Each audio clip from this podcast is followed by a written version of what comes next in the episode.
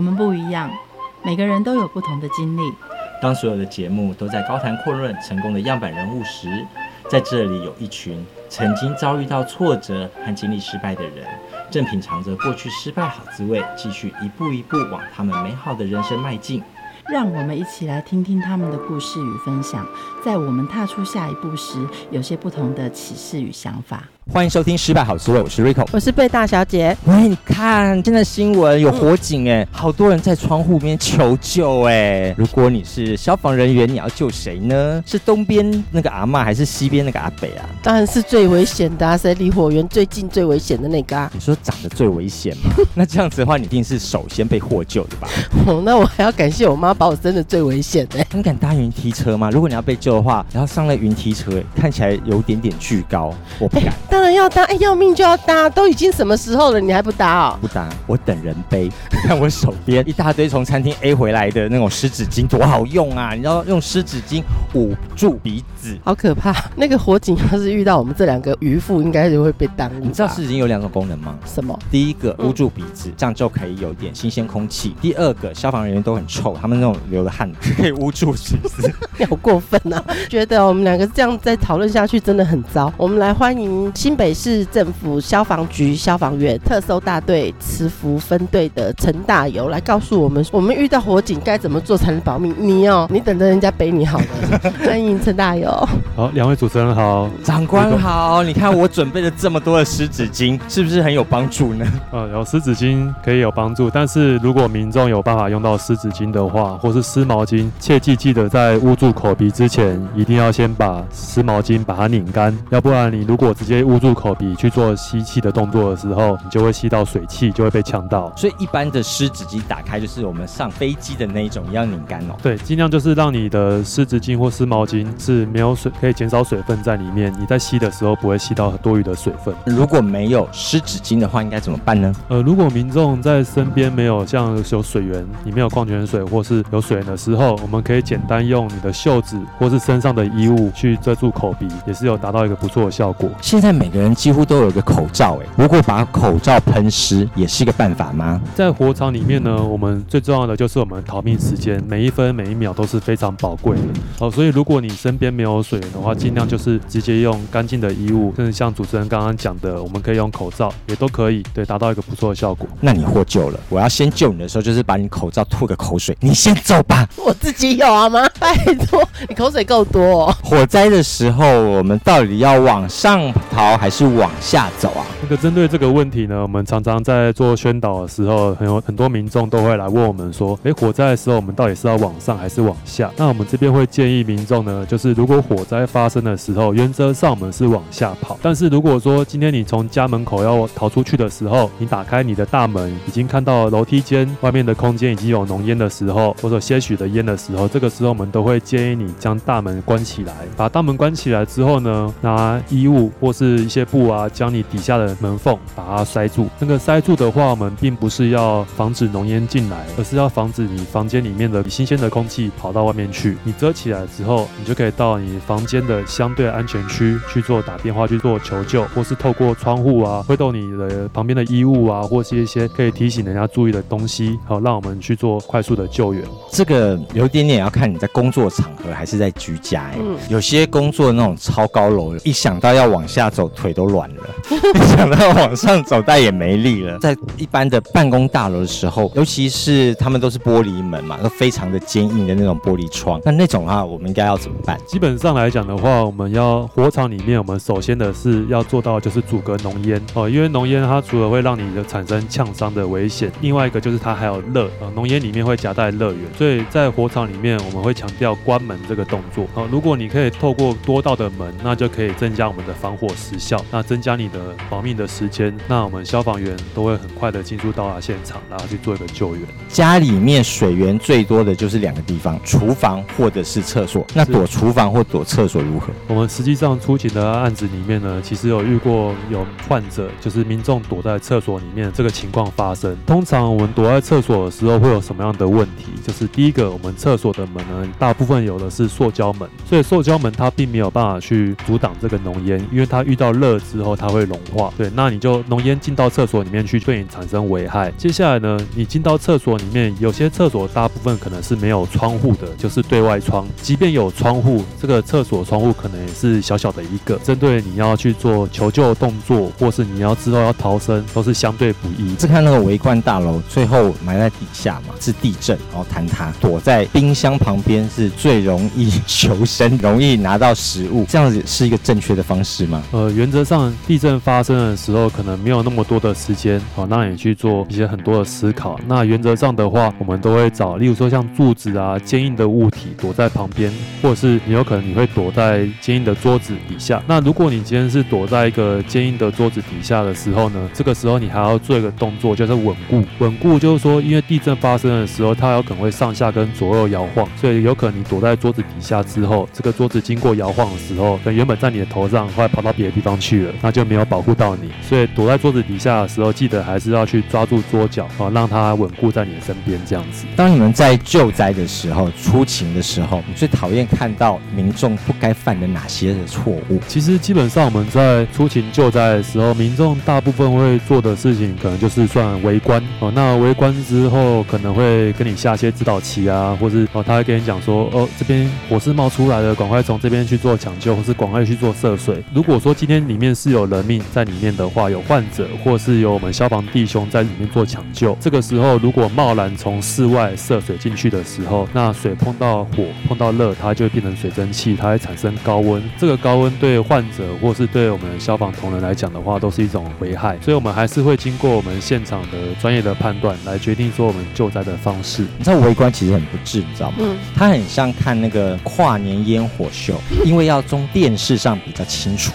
你围观的时候已经被围到很外层了，其实你什么都看不到。对对对，待在家里看电视最清楚。对。还有那种救出来的，会要求你回去再拿他的狗狗啊、猫猫啊，或是家财的吗？确实是有可能会遇到这样的状况。但是在我们救灾现场的时候，我们一定是要先把这场灾害把它先稳定下来。那我们会尽我们的最大能力，如果可以帮他把，例如说家中的钱包带出来之类的话，我们在控制局势之后，我们有多余的能力，我们会去帮他做到这一点。人命或者是狗狗、猫猫这些，都是我们优先会救援的重点。钱财救出来，你抽几成？哦，这是绝对不可能的。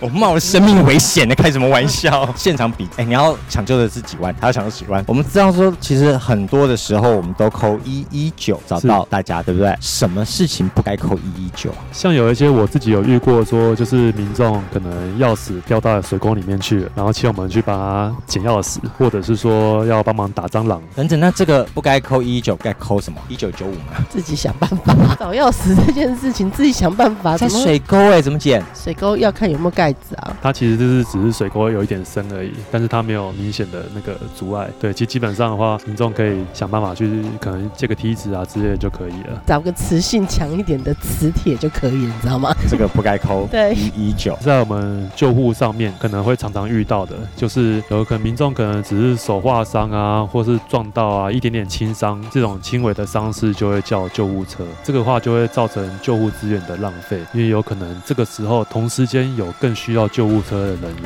可能他今天有意识不清啊，或者是他生命已经有危险了，他是更需要救护车去使用到这个资源。那如果说我们因为这种轻伤，然后增加我们的出勤，那就会其他民众没办法去使用到救护车。你开到看到的时候，就直接空车回去就好了。你为什么要接他？那你还是已经去了啊？不是他只有手划伤啊？你说他说阿妈，这个就是用计程车哈，那、啊、我们就先走。原则上我们会依照现场患者他实际的伤势跟状况，会给民众去做建议。那他如果他今天真的是需要用到救护车，我们还是一样会帮他做处置及送医。但如果今天这个情况他是比较不危急的，那我们可能就会建议他看是不是可以自己到医院，或者是他可以再观察看看这样子。还有一种我也是不方便说啦，就是有那种惯犯跳楼惯犯、自杀惯犯这种的，可以叫你们帮忙吗？还是这种就请他真正的做一次？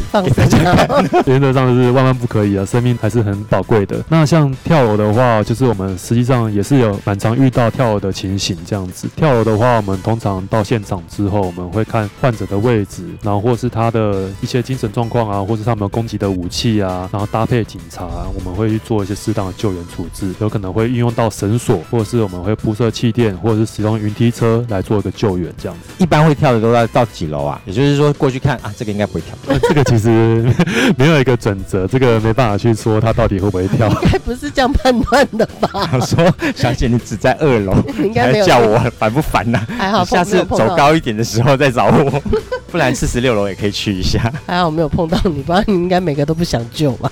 不，我每个都搭救了。二十年后他重生。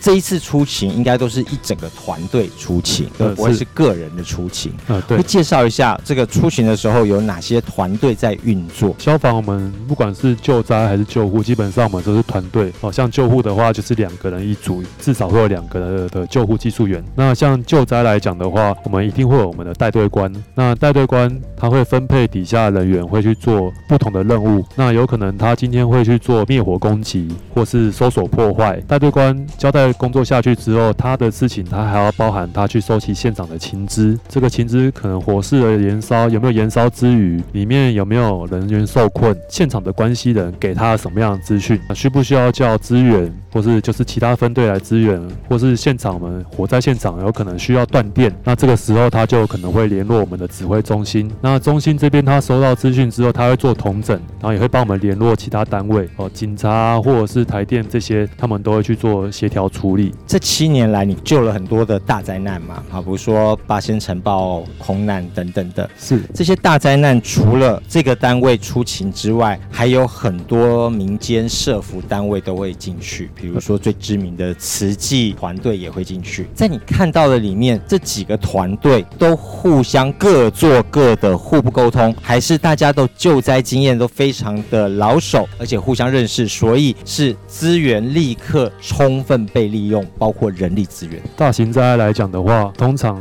灾害都现场都是十分的混乱，像民间的单位的话，他们通常就是提供我们的协助都是非常的大。例如说像慈济，他们可能会提供我们就是热的食物啊，让我们除了救灾之外，然后还有体力的补充。对，这都是非常对我们来讲算是一个后勤上面非常大的帮助。那除了像慈济这个民间单位之外呢，像我们自己的本身，我们有义勇消防队，所谓的义消。那这些义消的话，它也会协助我们在现场来做救灾。对，然后对我们消防人力上面的话，也是一个非常可以补充我们消防人力不足的地方。这样子，统整的部分的话，难免还是会说现场可能会。有些混乱，那这部分的话，就是可能我们会靠现场的指挥官或者是我们的中心来做协调，这样子。对，因为每一个事件都是非常的紧急嘛，就在那瞬瞬间的一两秒，就可能新闻报的是四十六死还是四十八死就不一定了。有没有最新的装备呢？因为我们知道台湾的军人是很可怜，都没有最新装备。消防人员有最新装备吗？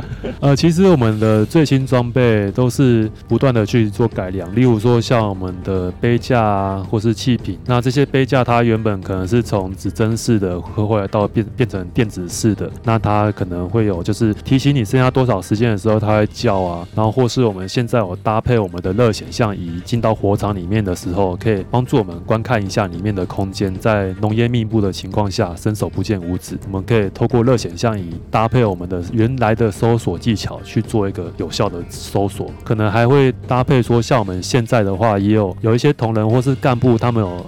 头盔式摄影机，那这个头盔式摄影机对于事情的灾害的发生的当下会去做一个记录，那我们可以做透过事后的观看来去检讨说，哎，那我们这场灾害有哪些做地方做的不足，然后可以帮助我们对之后的救灾有个效率上面的提升。这个装备有多重？就是你开始接到任务，在上车之后就要穿哪些装备，然后这装备有哪些用途？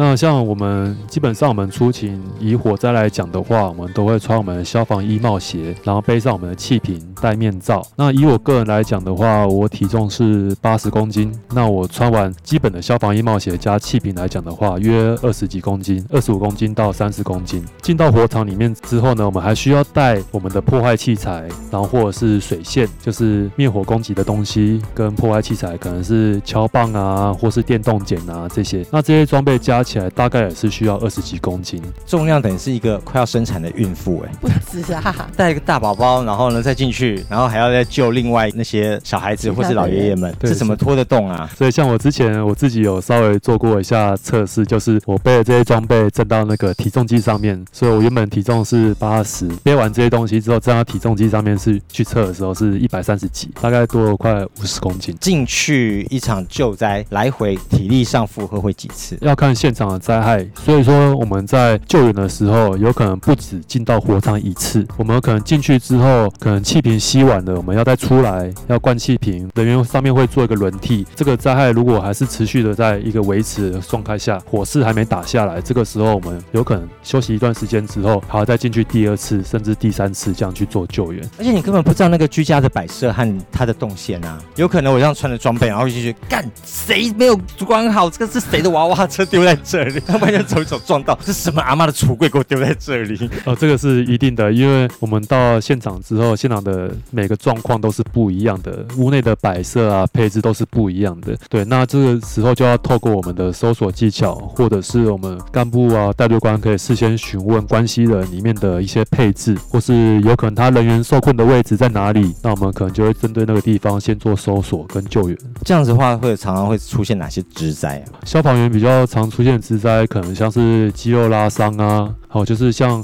我们有可能时候要在救灾现场要搬一些重物啊，抬一下器材，或是在救护现场的时候，我们要搬运患者，姿势不正确的时候会造成你腰部可能会有拉伤，所以腰部拉伤对消防员来讲呢是还蛮常见的一个伤害。这样子，但这样子这个职业应该越来越少人做吧？因为妈宝妈妈都不会让你做，你妈妈怎么会让你做到这种行业呢？你妈妈怎么太狠心了？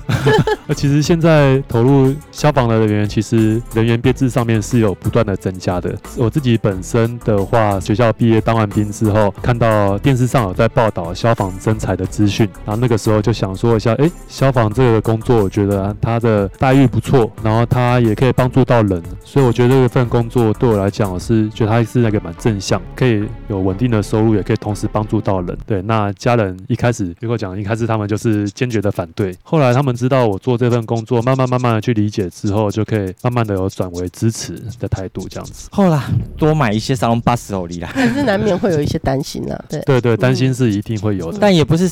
常常一个月工作几天？以全台湾消防队来讲的话，目前大部分的县市是采取勤二休一。所谓勤二休一，就是上两天班休一天。那有部分的县市他们是勤一休一，就是上一天休一天，四八小时哎、欸。对，女朋友听到了吗？他根本就是没有上班那么多天。然后呢，还有一个重点，又不是上班时间天天都有火灾或地震。那是平常的日常都在做些什么呢？以一天二十四小时来讲。的话，我们就会有排既定的勤务。这个勤务有可能是你的救护班，或者是有可能你要出去执行各种的检查，消防检查，或是危险物品检查，或是甚至还有说像宣导，我们会出去跟民众去做居家宣导啊，或是一些宣大型的宣导活动。除了刚刚这些讲的林林总总之外，我们还有搭配我们每天下午都要进行我们的就是长期的训练，包含救护啊、救灾啊各种救助类的技能来做训练。除了这之外呢，当然你自己的其余的休息时。间有可能遇到灾害的发生，所以当你在自己休息时间的时候，如果灾害发生，例如火灾之类的话，我们还是一样会出勤，